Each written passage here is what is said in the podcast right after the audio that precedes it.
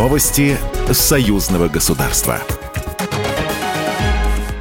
Здравствуйте, студия Екатерина Шевцова. Беларусь и Тамбовская область достигли высокого результата во взаимной торговле. Однако сотрудничество нужно поднимать на более высокий уровень. Об этом президент Беларуси Александр Лукашенко заявил на встрече с главой региона Максимом Егоровым. В прошлом году Беларусь и Тамбовская область наторговали на 180 миллионов долларов. Это рост почти на 80%. Однако, отметил президент, сотрудничество нужно поднимать. Среди наиболее перспективных направлений глава государства назвал поставки белорусской грузовой, коммунальной, дорожно-строительной техники и лифтового оборудования.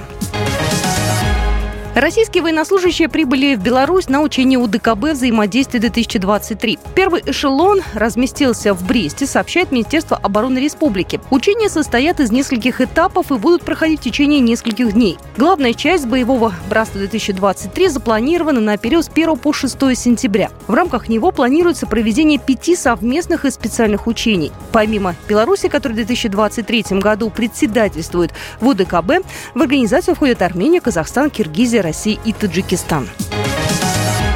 Во Всероссийском детском центре «Орленок» завершилась военно-патриотическая смена учащихся кадетских училищ Беларуси и России.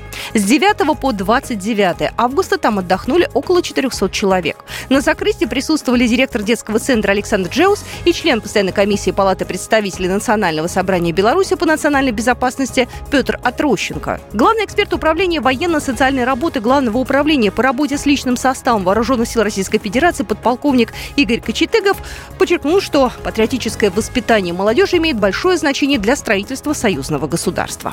Вы наше поколение, вы наше будущее. На вас ложится вся ответственность в дальнейшем по становлению наших двух стран, нашего совместного союзного государства России и Беларуси.